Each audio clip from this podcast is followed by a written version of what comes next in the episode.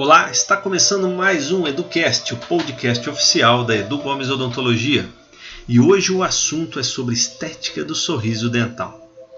O padrão de estética que a sociedade impõe é algo que vem despertando interesse de milhões de pessoas no Brasil e no mundo. Para iniciar, vamos definir harmonização orofacial, que é o equilíbrio da parte funcional estética do conjunto da face.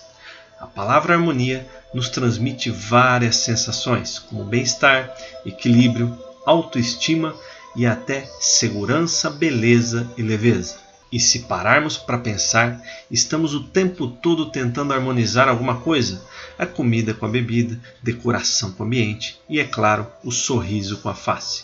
Há inúmeras possibilidades de chegar a um resultado satisfatório utilizando um ou mais procedimentos, podendo ser realizadas as lentes de contato dental, facetas, ortodontia, clareamento, preenchimento ou toxina botulínica.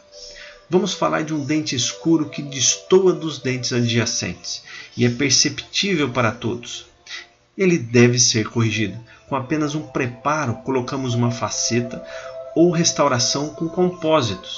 Agora, se não precisar de desgaste, utilizamos a lente de contato dental, uma peça muito fina que reveste a superfície do dente de suporte.